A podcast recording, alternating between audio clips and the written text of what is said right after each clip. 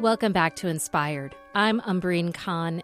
This week, President Biden celebrates 100 days in office. He's commending the nation for reaching his goal of vaccinating 200 million. As of this taping, 50% of Americans have received at least one dose of the vaccine. While celebrating this milestone, he cautioned the country, while closer to herd immunity, is not out of the woods. Hundreds of Americans are still dying from COVID every day. The data could not be clearer at this point. If you are fully vaccinated, two weeks beyond your last shot, you are nearly 100% protected against death from COVID, no matter what your age. For the first three months of his administration, the priority was getting vaccines to the most vulnerable Americans 65 years and older. Now, that target has been reached. The administration is now working in coordination with states and the private sector to shift resources to make vaccines readily available for those who are younger and much harder to reach. 90% of the American people now live within five miles of a place where they can get a shot. And under our federal vaccination program, shots will be available at nearly 40,000 pharmacies, coast to coast. While access is one part of the challenge, there is another, one the president did not mention a growing number of Americans who remain vaccine hesitant and those who outright refuse. That hesitancy can be found in one of the hardest hit communities by COVID 19 Hispanic or Latino Americans. Now, it's a trend that I can see unfolding in my own backyard. Every day I check the COVID 19 vaccine and cases dashboard. It's online at the Montgomery County, Maryland website. With over a million residents, we are the most populous county in the state, and our population is diverse. One third of all residents are foreign born, including myself. But where we live in the county tells another picture. That's where the data, broken down by zip code, helps bring the challenge into sharper focus.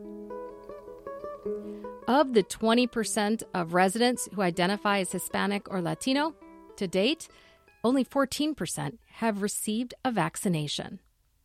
I reached out to the Latino Health Initiatives at Montgomery County to learn more about the outreach efforts and the role that faith leaders are playing working on the front lines. They directed me to Pastor Diana Wingeier-Rayo. She's working to get those folks and everyone else in her community vaccinated. Pastor Diana leads the Hughes United Methodist Church located in Wheaton, Maryland. It's in the heart of a pretty urban district in the 20902 zip code. Of the 53,000 residents, nearly 70% identify as not white, and 37% identify as Latino or Hispanic. She joined the congregation as lead pastor in 2019. And over the years, the church congregation, she told me, has gotten smaller and more diverse. She describes the 150 members as a welcoming congregation, one that thinks of itself as a mosaic. After meeting the volunteers preparing for the weekly food distribution, we moved inside to talk. Thank you so much for sitting down and making time for me. I know today is a very busy day. It is a busy day because we had the food distribution, and we usually do uh, between 550 to 600 people. And um, so we have about 15 volunteers that comes every week, different volunteers and um, we feed about 150 walk-ins. The rest come in the cars. Pastor Diana, you are especially qualified to promote vaccinations here in your community. I understand you're a nurse and you are originally from Nicaragua, where you worked as a health promoter. As you are immersed both in the language and culture of many of your neighbors here, I'm wondering what you see as some of the biggest challenges. We have uh, neighbors in this community that are really vulnerable and uh, living in a poor and precarious situation, and many of them don't have phone, cell phone. Uh, forget about having a computer. So for them to register is complicated. It's difficult to do. We did a survey on the needs of vaccination or pre-registration, and the need is huge. So that's why we decided to help the neighbors. So hopefully they will come and register here. Access and equity are two big issues around the vaccine. We know the virus disproportionately affects African Americans, Latinos, and African immigrants. All residents of Montgomery County in significant numbers, especially here in this zip code. What do you see happening? You're right. In my zip code, which is 2902, we had the highest rate of death, death, and also um, infected families. And the issue is because there are people who are immigrants, there are people who have uh, undocumented, and they are afraid to go like to register, or they are afraid to give their names and last name or their uh, address because they don't trust. They don't trust uh, police. They don't trust uh, political issues when everything becomes so political. And, and, immigration right now is a big deal. But on the other hand, we also have people who are hard to reach out. Uh, the Africans from uh, Caribbean. That we had three grandmas right there standing from the Caribbean, and then we, they, they, hardly speak English. They, they they don't want us to deliver the food to them because they want to walk. Mm. so they live about two blocks away. They come walking, and they needed the vaccine. So today they are getting registered. The county has many ways to get notice, you know, what is going on. They are doing a great, incredible job doing that. But also, when you go into the, people don't know how to go log in into the county website. They don't have access to that, uh, even though some of the information is, is Spanish or, or, or, many languages. But we have found out that people don't know how to access to that information easily. So we help with that. When you encounter people who reject the vaccine, are you hearing concerns about uh, the issues that were raised with the Johnson Johnson vaccine, specifically this this fear or concern that it was somehow made from aborted fetal tissue, which I should say is not. We know it's not. Some of the vaccines were tested using fetal cell lines, cells grown in laboratories from elective abortions performed in the 1970s and 80s. But I'm, I'm curious, what are you hearing here? We have found, especially with the people who are walking in, many are Roman Catholic background. I think it's a sin and uh, I try to explain to them that they can get the other ones, or the vaccines that don't have any cell tissues from aborted kids. And they still they say they're not, they don't trust science. Mm. Especially they say when everything becomes so political. So many people just radically said no. They really mistrust science. Do you ever tell them that President Biden is vaccinated or that Pope Francis encourages vaccination? We do share that, especially that's the first thing I said. You know, our President Biden is, is a Roman Catholic person. And what they say is, yeah, but he probably believes in abortion, and I don't. Do you hear anything like that from your own United Methodist congregations? I haven't heard uh, anything negative about the vaccine from the United Methodist in this area personally, but I have heard about um, negative and, and, opposition, not just about the, the, Roman Catholic, but the white evangelical people. They believe that God is the, the blood of Jesus is protecting them, and that's enough. So if you get the vaccine, you don't have faith in Christ. For those wrestling with this question, how do you reconcile your own belief in God with a belief in the need to be vaccinated? Well, I really respect science. I believe that God created people with the ability to believe it, to develop for a better human uh, life in, in, in, this planet. And um, so the first thing I thought, like, okay, thank you, God, for sending people with such a good brain to create this vaccine. We're grateful. One thing I heard outside in the parking lot was this notion that if you've had COVID, you don't need the vaccine. Now, researchers and doctors say this is not true. I'm wondering if you've heard that before and how you respond. We hear that a lot, a lot, especially with a few of our volunteers. I was surprised to hear that. So what I did is I invited someone from the county and I had a meeting with all the volunteers who are like 20 people and that lady went through all the explanation why even if you got COVID-19, you still can get it because you you after a few months you don't have the antibody in your in your body and you need to get it. It's important for the for the future for the life to protect other people, and um, three of those volunteers who were so resistant to that because they had COVID. At the end, they said, okay, two of them decided to get the, the vaccine. But one the person said, no, I don't want the vaccine. I just don't want the vaccine, period. Have you heard any conspiracy theories about the vaccine? Well, let me tell you four things I have heard about the vaccine. Some people say if they get the vaccine and they are and the, they are millennials, they are afraid to get uh, unable to give birth, or the men are unable. They, they are afraid to get sterilized and they not, not have kids any longer. The other thing that we hear about it is that it is the Bill Gates created this vaccine and put a chip in it, and with that chip is to control humanity, and they. Uh, 40 years from now, 30, 20, 20 or 40 years from now, they will decide who will stay alive and who die. The other thing we hear is evil because, you know, it has a, a border um, cell tissues.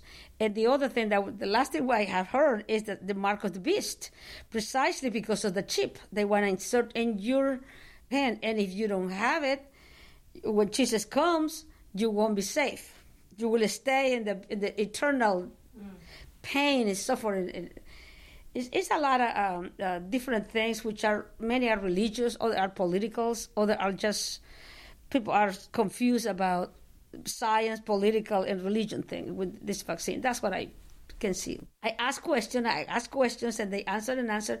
And at the end, what I said is, well, I believe that Jesus came to give us a better life, and I believe the vaccine provides an opportunity for us to be uh, serving God in a better way. So protecting other people, you loving them, and protecting yourself, you loving yourself, which is the biggest command. Mm-hmm. Love the neighbors and love yourself. When you talk with other religious leaders, does this come up, the challenge of responding to misinformation and conspiracy theories? I am part of the interfaith uh, community from the Montgomery County, and we have had conversations like that. Uh, you know, we have all the different faiths and different theological uh, thinking about the vaccine. So what we have talked about is that each one of us could even if you are Christian, you are Muslim, you are uh, Jewish, you are from the Baha'i religion, whatever religion you are, just try to explain to them by the love of God. Everybody loves God, right? Whatever their God it is, everybody loves God. So we try to explain to them in a faith base uh, that it is about loving yourself and loving others. And that's a big commandment for any religion because it's, it's God, right? The creator. And is that effective? Do you think religious leaders are more trusted than political leaders? Are religious reasons for getting vaccines more effective than political or even scientific ones? 100% I believe so. Yeah. I'm curious, one year into this pandemic, it's taking a toll on all of us. How are folks doing in your community? Things are improving. I can see people going back to their work jobs that they were not working for quite a few months. I have seen also people um, coming uh, out to help more in the hub. People that never wanted to do it now they are vaccinated, they want to help. I also see uh, many mamas, uh, single ma- mothers that I, we know in the community. Uh, they they were severely depressed for being inside, uh, stuck with the kids and the computer all day long without being able for them to do anything. I have seen that, that some of those kids are going back to school in person. So the mothers come to our programs, different programs we have, and I have seen that improvement in, in health, in, in, terms of healthy uh, lifestyle. Uh, I have seen that um, many people that are vaccinated now they come to a Zumba. Zumba? What role does Zumba play in the community's comeback? Well, Latino community is all about music and dancing. It's even you cooking, you dancing. Grandma can be 100 years old and she's cooking rice and she's dancing. I think I might be a little Latina. And, and, and if she, if grandma is taking care of the kids, there will be music and they're all radio. Uh, uh you know, especially you are from Puerto Rico and South America, and um, so we're musical people. So uh, dancing is healthy make them feel joyful, free, relaxed. They forget about things, and then they can start getting better shape. Pastor Deanna, your church is doing a lot to address some of the needs in your community. You know, not just the food delivery. I know you have regular social workers available for members of the community as well as your congregation as, as a resource. Now, if you were in the position of policymakers to prioritize what needs to happen in our county, what would be at the top of your list? Vaccinating people right now. Vaccinating people. And I, I will I will try to do my best to mobile all the mobile clinics and uh, working with uh, not just Montgomery County, but like uh, CVS, uh, Holy Cross, other hospitals and clinics, private clinics. I would love to work with them and take a uh, mobile unit to vaccinate people in the apartment complex. And do you think local officials understand what it would take to be able to do what you're describing? I think that Montgomery County has been incredible, making big efforts to understand it, but I think it goes beyond their understanding because we're talking about many, many cultures many subcultures under one big culture. But I think there are things that are more like a community and leaders situation that uh, we understand it more because we just have a team here that goes and drop off food to the seniors and single mothers, people affected with COVID 19, unemployed people. We have a long list. And, Wednesday and Thursday, we deliver food to the doors. So when they open the doors, you are like uh, eight, ten feet away from each other. They start telling you their needs. They, they, they trust you. You can hear something that, like, oh, wow, I, I can't even imagine this. I think faith based relationship, community relationship, is, is critical in this situation. It is.